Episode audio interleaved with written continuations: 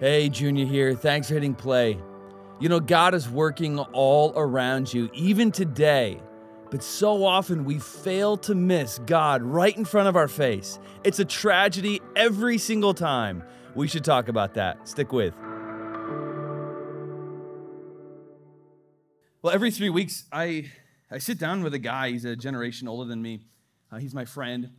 Uh, I think he's my friend. He makes me pay him money, and he calls himself a therapist. But, you know, semantics. Uh, but anyway, last year I was... I was talking to him about just some stuff going on and, you know, trying to sift through, um, get an outsider's perspective. And at one point, he just stopped me mid-sentence, and he said something that really took me back, and I didn't like hearing it. He said, Junior, sometimes I think you miss God right in front of your face. And again, I didn't like hearing that because I'm a pastor. I should notice God working around me. Like, that's what I'm supposed to do. I'm supposed to be able to tell where God is working and moving. Like, I should be sensitive to that. But the more I thought about it, the more I thought, nah, he's right. Like, too often, God has shown me something or he's pushed me to do something, and I miss it because I'm distracted or I'm trying to force something, or what he has for me isn't what I had in my head. Have you ever experienced that? See, we've hit our last week of our series, Who is Jesus? Tracing the footsteps that changed the world. We've been in this series for sixteen weeks. And I can't shake the sneaking suspicion that some of us are still missing Jesus. You struggle with the same thing that I struggle with. Oh, well, yeah, you're a church and you go to small group and, you know, maybe you volunteer, and that's awesome. But I wonder if you're still missing Jesus. Like, God is prompting you to something. God is showing you something. He's working on something in your life, but you're going throughout your days, you're going throughout your weeks, just completely oblivious to it. Like, what if, and this would be a tragedy, but what if God is up to something in your life, but you're completely missing it?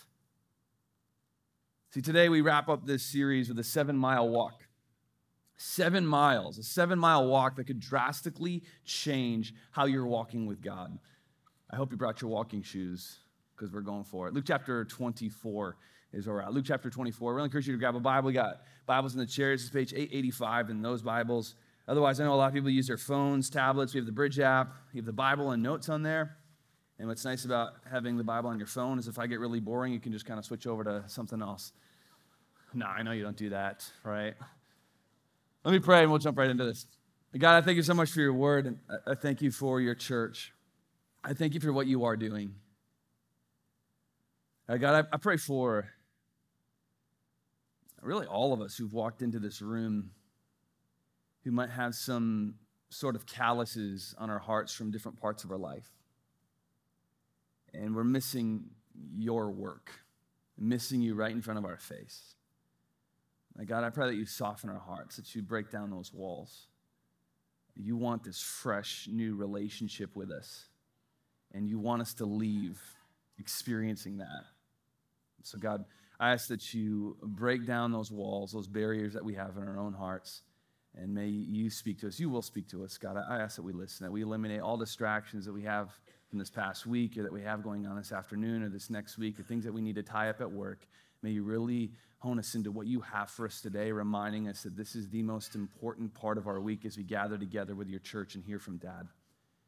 And so we, we pray we pray for that. We pray this in Jesus' name. Amen. Well, there is, there's nothing like springtime in Jerusalem. Like the warm air of Jerusalem with a crisp breeze. At homes, and you probably did this yesterday, but homes open up their windows to invite the fresh air in. It just feels so, it feels so pure. Gardens are around the city near full bloom with birds feeding their young. The roads leading into the mountain city are just picturesque with olive orchards lining the road and fig trees and meadows that for a short period of time right now will boast green. And it's this feeling that the city of Jerusalem is celebrating today, the, the celebration of first fruits.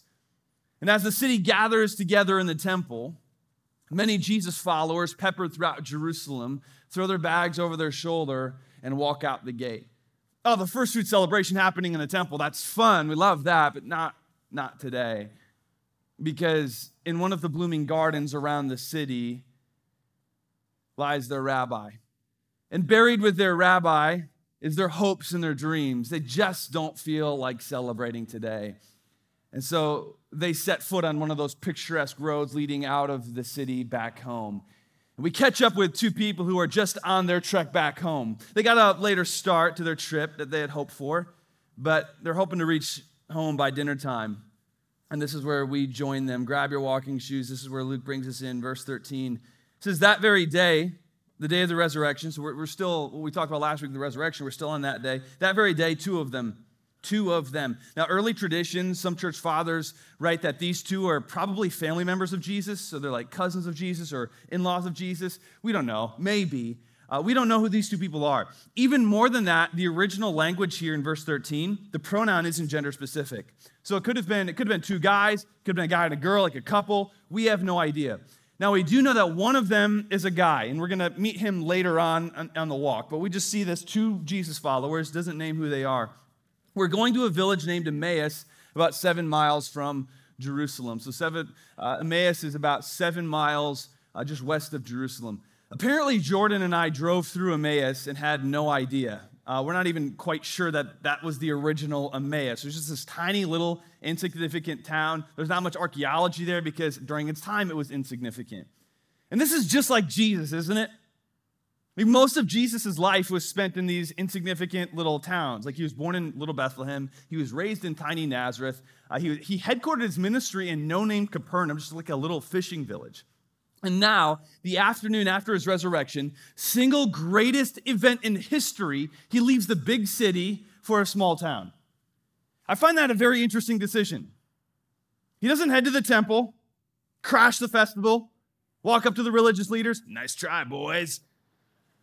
He doesn't nominate himself for like, you know, an Oscar for best resurrection. He doesn't pay heralds to run throughout the city announcing what he just did. Instead, he just quietly decides, eh, they'll know sooner or later, I'm going to take a walk to some no-name town with two no-name people on some no-name road. Verse fourteen, and as these two were talking with each other about the things that had happened. Now, the original language is a bit is a bit more descriptive. Uh, Luke writes, they were literally piecing, piecing things together. So it's just this whole idea of like, well, I heard this this weekend. Yeah, well, I heard this. Well, and then and then this happened. I think that is connected to that. They're trying to get the full story because as they walk into Emmaus, like the whole town, they're going to want to know what just happened in Jerusalem. We're hearing things. What just, you were there in Jerusalem. What just happened? But they're still kind of fuzzy on all the details. So as they're walking home, they're piecing all these things together. Verse fifteen, while they were talking and discussing together, Jesus himself drew near and went with them. Now, let me just be Let me just be Jesus' publicist for a second. Jesus, you don't have time for this. Single greatest event in human history just happened this morning. People are trying to figure it out back in Jerusalem. For the rest of history, people are going to be sitting down and, and studying what just happened this morning. Why are you on a walk to some no-name town with these two no-name people? Like you're fresh out of the tomb. We need to get you with like who's who. We need to get you on some sort of show to announce where you just what, what just happened. Like let's get you into the temple. Festival is going on. They're talking about new life. Perfect time to announce, hey, check out this new life. People will go nuts over that. Like we're wasting time. You have a movement to promote. We need to like get on social media, boomerang you walking out of, of the tomb or something. Maybe get you on TikTok, you know, exterminator on back and those thug light glasses fall over your face. Like, come on, I got a billion better ideas than listening to these two. Why are you doing this? And I think he would say something like, because these two people are what this movement is all about. These two people will push the movement further. This is not some trend that I'm starting. This is not some fad that I just got into. I didn't rise to become some shallow influencer. This is about people, seemingly insignificant people with an extremely significant God who cares for them and came for them. Everything Jesus does preaches if we're just on a walk. Verse sixteen, but their eyes were kept from recognizing them. To which at this point we look at this and go, what a bunch of idiots. They're, they're talking about the guy, and he's right there. How do you not see him? He's right there, and you're talking about him. But it's not just these two. This verse describes so many people. It's me when my counselor said to me, Junior, it's obvious that God is doing something here, but you're complaining about it because it's not what you have in your head. Are you kidding me? God's right there. And I venture to say that was, this was you at some point this week. Walking through a part of your life, trying to figure things out, you know, trying to do things on your own, piece things together like these two, force things, and God is right there doing something great, and we just completely miss it. Like, these two might seem like idiots, but come on, then what does that make us? We're so loving around here. Verse seventeen. And Jesus said to them, what is this conversation that you are having with each other as you walk? Are you picturing this? You're still on the walk, right? No wandering off the trail. We got to stay on the road. Here we have, we have Jesus, Jesus, Jesus Christ, fresh out of the grave, Jesus Christ, before the foundations of the world were laid. He was there. He knows the intent of every human heart. He knows the number of hairs on your head. Everything was created by him and for him. In him, all things hold together. He is preeminent. He is supreme. And he walks up and says, what you two talking about? Like he doesn't know. And I love how Luke puts the next phrase. And they stood still, looking sad. They stood still and sad. God is doing something incredible right in front of their face. He just reclaimed authority over the earth. He's bringing salvation. Hell is just defeated. Heaven is roaring. Sin has been paid for. The resurrection just happened. And there they stood still, looking sad. And again, these two represent you and me. God is active all around us. God is moving in your life. He's running up the score. He's revealing himself. He's working things in your life. Yet so often we stand still. Let's take this another level deeper. Some of us have slowed our walk with Jesus. Our walk with Jesus is sad. And it wasn't always like that. You know, when you first committed your life to Jesus Christ, like you were all in, and it was exciting, and you were ready to like storm hell with a water pistol, like bring it on. This new life in Christ was fresh. It was everything to, to you. You were serving, you were giving, you were singing loud. You weren't just like walking with Jesus. You were running with Jesus. But somewhere along the line, that walk turned, or that run turned into a walk. And for whatever reason, that walk turned into a crawl, maybe even a stop. And we all have our reasons why. We all had kids, you know, or COVID, or you know, the church isn't doing whatever I think the church should do, or life got busy. But at the end of the day, your head hits the pillow, and you know, you know, those excuses don't hold any water. And you feel like you're missing Jesus, and your walk with him isn't what it should be. And then to make matters worse, you run into those Christians who are like all pumped, right? Like maybe even like freakishly excited about what God is doing in their life. Like they seem to have this like adventurous walk with, with God. And, you know, it's like God, they're seeing God work weekly in their lives. And and you and you talk to them and you're like, hey, yeah, nice. But you walk away, you just kind of chalk it up to, well, they're new, right? So it's like newlyweds, okay? They'll, they'll fizzle at some point, you know, or they're just more emotional. I'm just kind of built different. But you walk away and part of you kind of wants what they have. Because you can't remember the last time you said something like, wow, I can't believe what God is doing right now. This is incredible. Can't believe, I can't remember the last time I said that. And today, Jesus wants to address that yearning in our heart.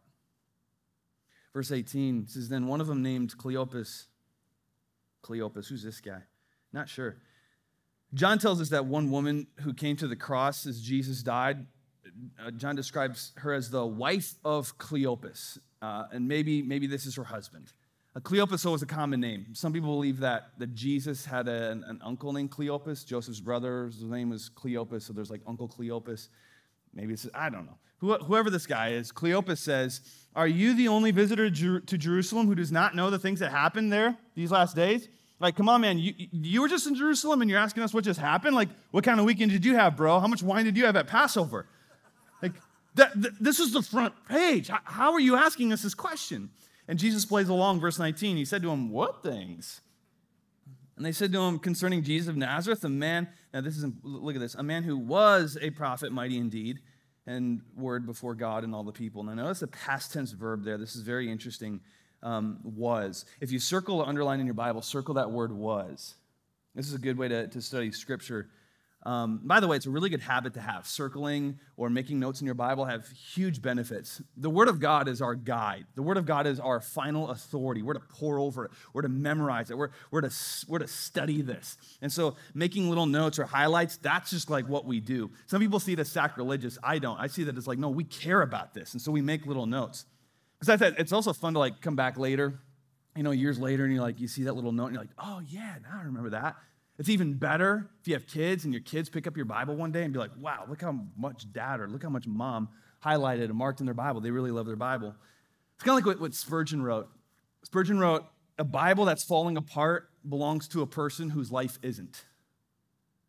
A person whose Bible is falling apart, their life isn't falling apart because they're in this. And so let's let's mark things. Let's like make little notes. Let's highlight because we're students of this. And the word was in verse nineteen. It's a very good word to underline. We're going to come back to it, but um, that's a good that's a good uh, word, word to focus on. And we actually see that play out even in these next few verses, because look at verse verse twenty. Cleopas continues, and he says, and how our chief priests and rulers delivered him to be condemned to death and crucified him. But we had hoped, hoped, past tense, that he was, past tense, the one who the one to redeem Israel. Yes, and besides all this, it is now the third day since these things have happened. So not only did our rabbi die, but his death didn't spark anything that we were thinking it would spark. There's no revolution, there's no reform, there's no riots, nothing. So Rome is still in power. The religious leaders are still doing what the religious leaders have done forever. Nothing has changed. Feels like all of this for nothing. What we had in our head didn't happen. Verse twenty-two, moreover, some women of our company amazed us. They were at the tomb early in the morning. Uh, verse twenty-two is another clue. You can mark that again. We'll come back to that in a little bit. But verse twenty-two, verse twenty-three. And when they did not find his body, they came back saying that they had even seen a vision of angels who said that he was alive.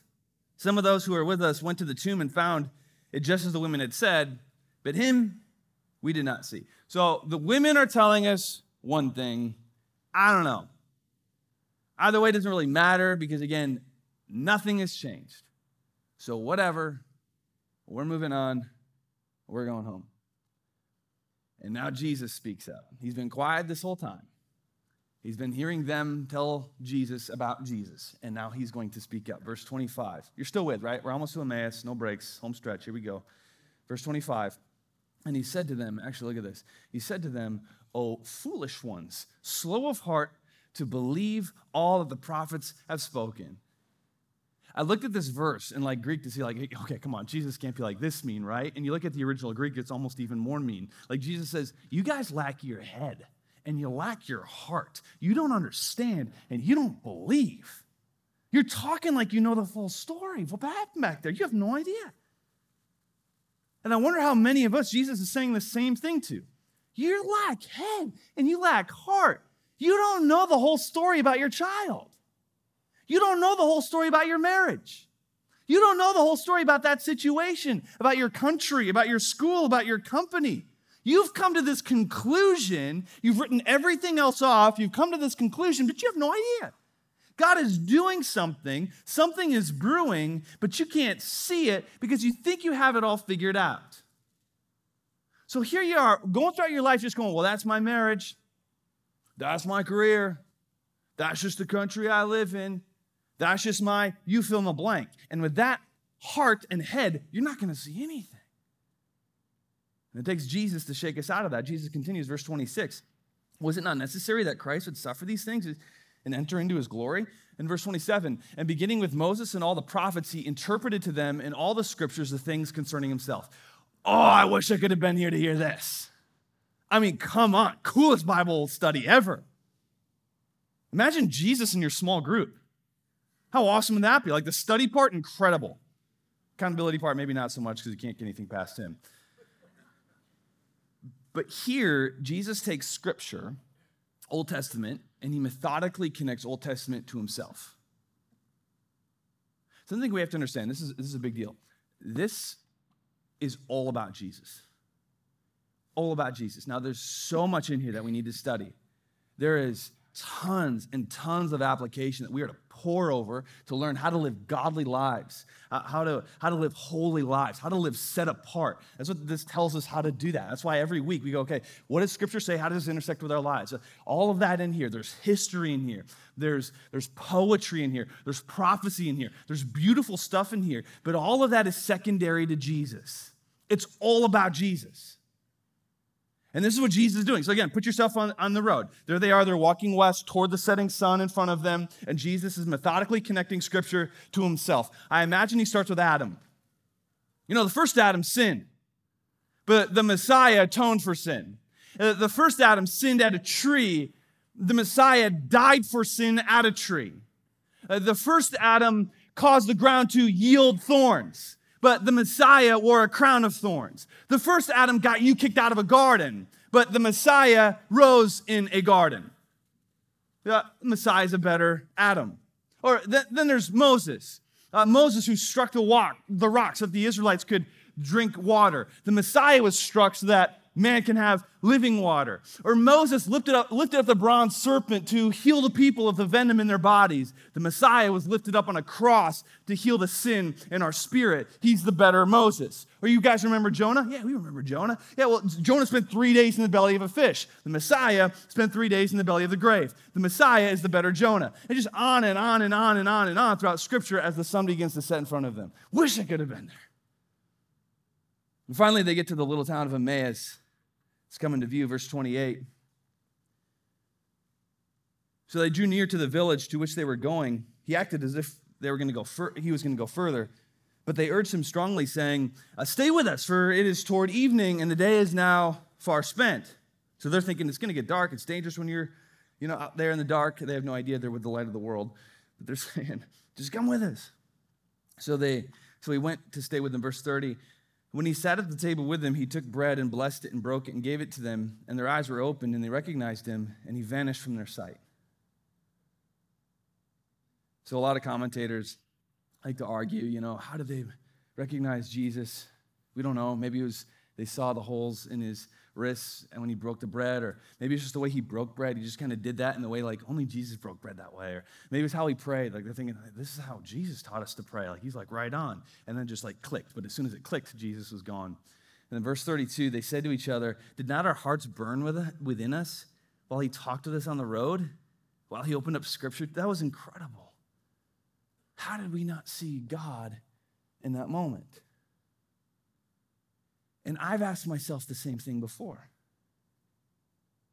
I'll go through like a, a difficult season, you know, lots of decisions to make.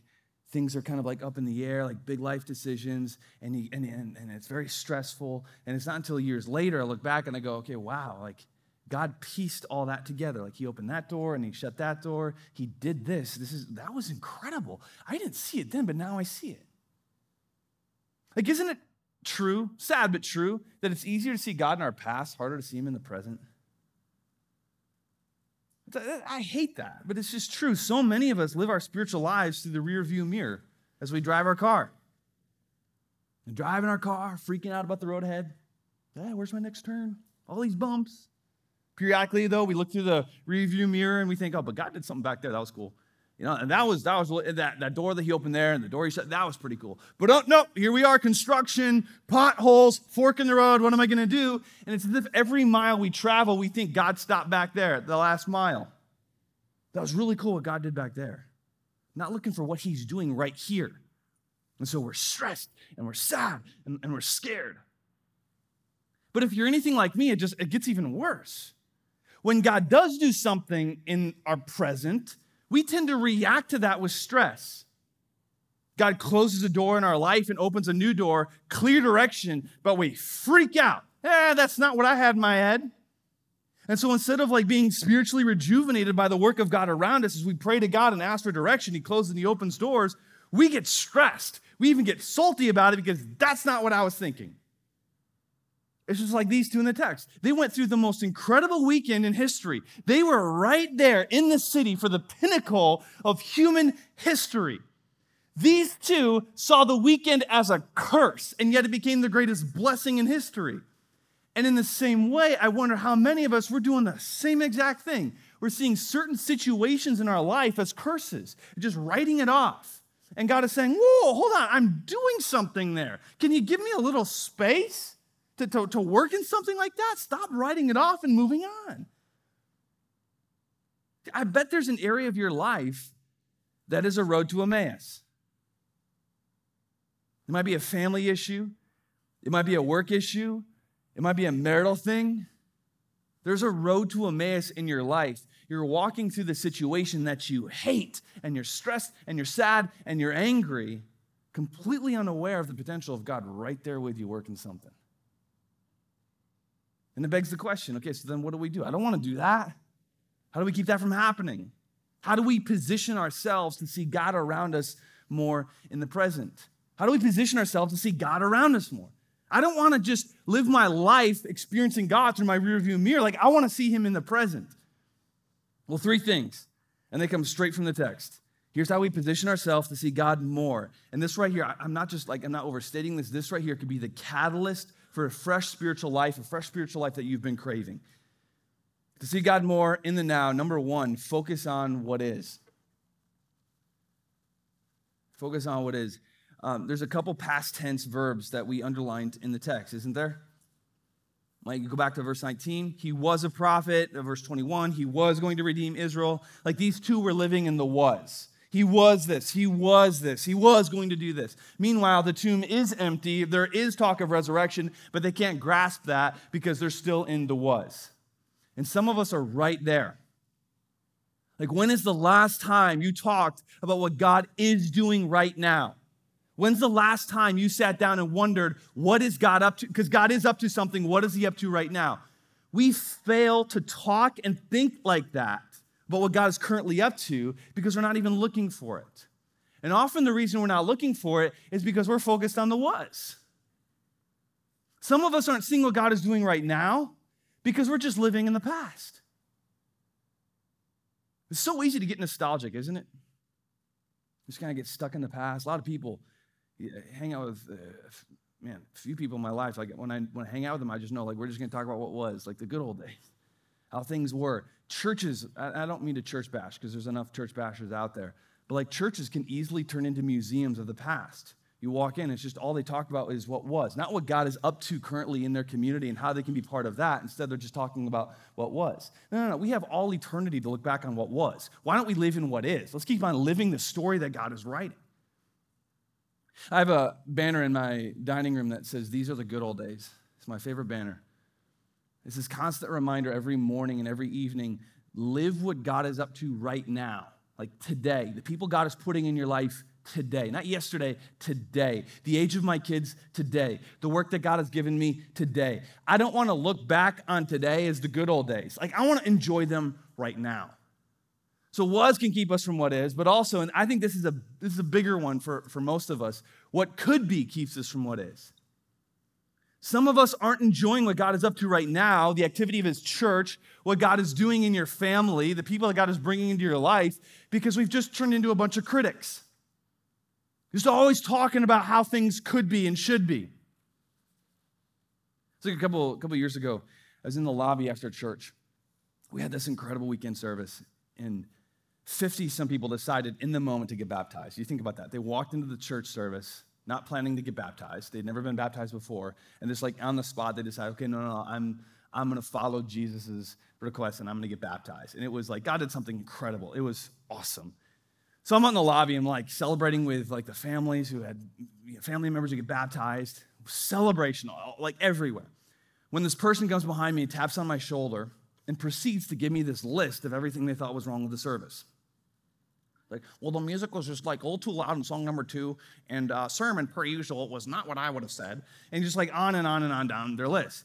And so midway through, I just like stopped, like, okay, hold on, hold on, hold on. fifty-some people just profess their faith in Jesus Christ publicly. Did you see that? Well, yeah. What do you, hold on, what do you mean, well, yeah? Like, eternities are just changed. God is moving powerfully. This is the stuff that churches plead with God for. This person couldn't enjoy it because it was just, oh, oh, oh, it could be. And maybe that sounds like an extreme example, but I think I'm very, very guilty of doing the same thing. How often do we all get in the car or sit down at the table and just criticize this and that. It's just like our go-to convo. These friends and those coworkers and the church and politics and news. And wah, wah, wah, wah. Illinois! oh, oh, now you're all like, oh, okay, I see what you're saying. Okay, yeah, I'm doing the same thing. So I'm not saying we should never address anything around us, but so many of us are just living there. And it's all we feel comfortable talking about. And and again, I'm I'm not, I'm preaching I'm preaching myself here. This conversation with my wife the other night. We we were making dinner together, and I was just whining about every little thing. Illinois, Illinois, Illinois. And at some point, it just kind of like hit me. Am I going to really miss walking with God better because I'm stuck in Illinois? Is that really how this is going to go? Like, what, what's worse here? Living in Illinois or completely missing God because I'm just don't like what's going on around me? The quickest way to turn your walk with Jesus Christ into a crawl or a stop is criticizing. And I bet that's happening for more than a few of us because we just revert to it. You want to see what God is up to right now, focus on what is. Replace all that critiquing with encouragement. Ah, this is the time, and this is the place God has put you. I know you don't want to hear this, but Illinois twenty twenty-two is where God has put you right now. So do something. Stop criticizing. Let's just be a light. We're not going to be a light if we're just going to be criticizing. Focus on what is, the people God has placed in your life right now, the community that God has put around you to impact, the lost around you, the light that we are. This is where we are. So such a time as this. God is up to something right now. God is up to something in the is. We should be borderline obsessed with finding that. Number two, want to position yourself to see God better. Listen to those that God has put in your life. So going back to uh, verse twenty-four, how different would it have been if, how different would this story look really if these two travelers, instead of Instead of just going based off their emotions, they had listened to the two eyewitnesses who told them they saw an angel, and the angels have said Jesus had risen. If they had believed that and followed that reality, how different would the story have been? Well, instead of walking back to Emmaus, they would be running back to Emmaus to tell everybody, hey, we didn't see it yet, but just believe it, Jesus has risen. Okay, well, now that's a very different story. But they didn't listen to the people God has placed in their life. And for whatever reason, maybe it's just too hard to believe. I personally think they didn't listen because during this time, uh, women... Um, just weren't listened to as much. And they just didn't want to hear it from the people that God has placed in our life. There are people God has placed into our life who are speaking to us. Oftentimes we don't want to listen to them because they aren't necessarily our vibe. And I think that's what happened here. But the same thing happens with us. God puts people in our life, godly peers, seasoned people, wise older people. But come on, how often do we not even go to them for help, seek help, or even listen to them? So meanwhile, our marriage isn't going well, but, you know, we're not going to take the opportunity to be with the people of God and let them speak into our life. So we walk in here going, marriage is kind of a drag, but I'm not going to that marriage conference. Are you kidding? I'm not, you didn't even consider it. But you're going to walk out of here feeling like your marriage is a wreck. Okay, well, you're not going to see God work in your marriage if you're not going to listen to the people God has placed in your life. Or another one is we have no idea what we're doing as parents. And what I always find funny is like, we have no idea what we're doing as parents, but don't you tell me how to parent my kids. We wonder if we should date or marry that person, and God puts someone in our life, a very precious person, to have that difficult conversation and say, no, that's not good for you, but we bucket, no. Or financially, we're just a mess, but we're not willing to take that class on finances and be mentored by that. See, the moment we stop listening to the people God has placed in our lives is the moment we begin to miss God all around us. God places people in your life for a reason, because that's often where he speaks through.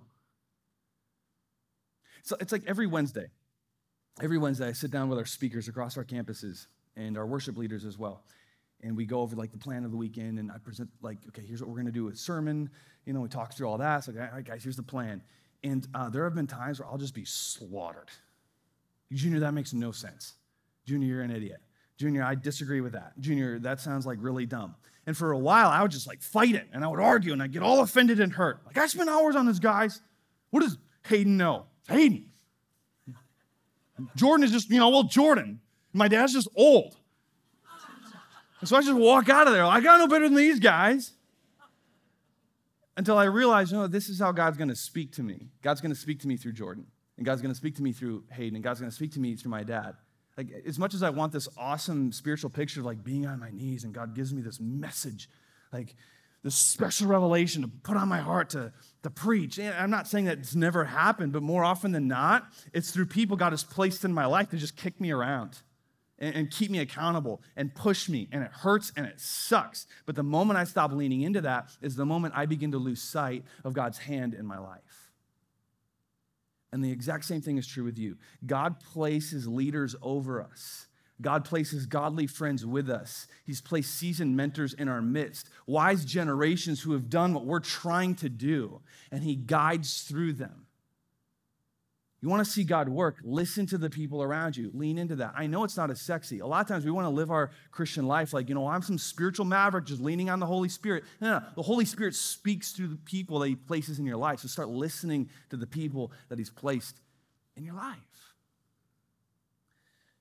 Third way to position yourself to see God work around you, and this might seem elementary, but go with me, is go deeper in Scripture. It, Jesus tells these two in verse twenty-seven. He's like, come on, guys, look at Scripture. You just missed what God did in Jerusalem because you haven't gone deep enough in Scripture. And then Jesus takes them deeper. And for a lot of us, we're missing God around us because we're not hearing him speak through this. Instead, what happens is we just kind of settle for where we're at. I'll just kind of, you know, I'll read some scripture when I when I remember. I'm not going to try to memorize scripture. I'm not going to learn what it's like to meditate on scripture. I'm not going to study scripture. I'm not going to pick up some good books that help me unpack scripture. Like I'm just I'm just going to get into this as much as I can. I, I'll, I'll know enough to get by. And I wonder if God is saying to you, if you just go deeper in my word, I'll blow your mind this week. I'll rejuvenate you. But you need to press in more. The moment you stop pressing into God's word is the moment your walk with God turns into this crawl and you start missing him all around you. You want to position yourself to see God better? Focus on what is. Lean into the people God has placed in your life and get deeper into Scripture. Every morning, uh, I wake up and the first app I open on my phone, it should be the Bible. Confession time, it's not. The first app I open on my phone, uh, and I do read scripture every morning, but the first app I open on my phone uh, shows me pictures that I took from years ago. So like this morning, you know, I woke up, same thing, woke up this morning, first app, and, uh, you know, I'm looking at these pictures that I took from like years ago. So like this is my daughter, Nora, my middle child, Nora. Seven years ago today, she got her contact put in her eye. And I'm looking at that, I'm like, ah. You know, I look at the next picture. It's like, this is Reese three years ago. I was like, ah, she doesn't look like that now. Or this is, you know, this is Madison six years ago. You took this picture. And it's the worst. You know, I'm just like laying in bed, like start each morning kind of emotional, like looking at these pictures of my kids when they're little. You know, it's like, come on, they're little nuggets. You know, so fun to cuddle. It just kind of hits me like, I don't look like this anymore. The same thing every morning. And then, I, you know, I put my phone down. I go make breakfast for them. And they come out of their room a lot bigger than the pictures I just saw of them. And uh, they run, they hug me, and we sit down at the table. And my emotion kind of changes because I'm reminded, oh, I, I love now, too. Now's pretty cool, too. Like, no diapers. That's awesome. And there's less crying, and there's no spit up. And I can enjoy this awesome conversation that I'm having with them over breakfast. Like, now's pretty awesome, too. Like five years ago today, fun day to remember, but today could be even better. Today is the good old days, so to speak. And I wonder if God's saying the same thing to you. Hey, I'm doing something today. I'm working on something today in your life. It's pretty precious. I don't want you to just enjoy it through the rearview mirror in the future someday. I want you to enjoy it today. It's like my favorite quote in The Office is uh, Andy. And toward the end of uh, The Office, he, he said, I wish there was a way to know you were in the good old days before you actually left them. I love that. There is a way. And today, our, our Father is saying to you, come on, let's make today special. I'm doing something. I haven't stopped. I'm doing something. I'm doing something here. I'm putting people in your life. I'm putting opportunities all around you. I'm working. Are you going to look for it and capitalize on it and, and enjoy it? Or like these two in the text, are you going to one day come to your senses and realize that you mainly experienced God through the rearview mirror? Oh, how could we have missed him back there? Thanks again for listening. If you enjoyed the podcast, would you give it a share? It goes a long way. Also, don't forget to subscribe if you haven't yet. Hey, God has something for you today. Go after it. Blessings.